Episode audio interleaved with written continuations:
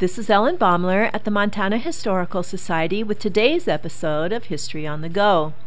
Priscilla Jane Allen is not the name she left behind when she died.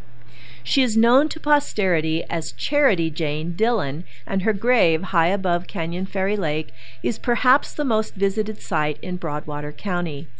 There are several accounts of her life and death, but the common threads recount how this young woman came west, alone and on horseback, looking for her errant lover.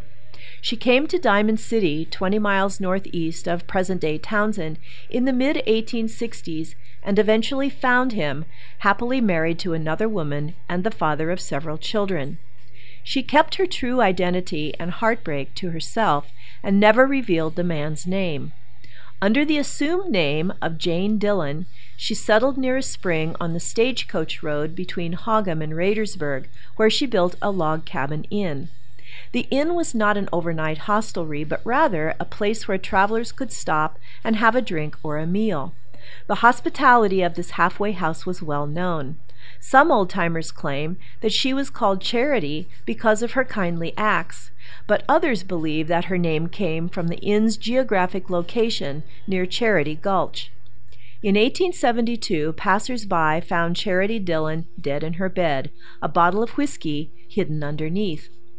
While some conclude that she died an alcoholic, she may have simply stored the whiskey, which she kept for customers, there for safekeeping. Others believe she died of ptomaine poisoning from contaminated canned goods, a fairly common occurrence. Still others insist that Charity Dillon died of a broken heart. Whatever the cause, it's this poignant mystery that brings visitors to her grave. This is Ellen Baumler at the Montana Historical Society. Visit us, become a member, and show your love for Montana's heritage.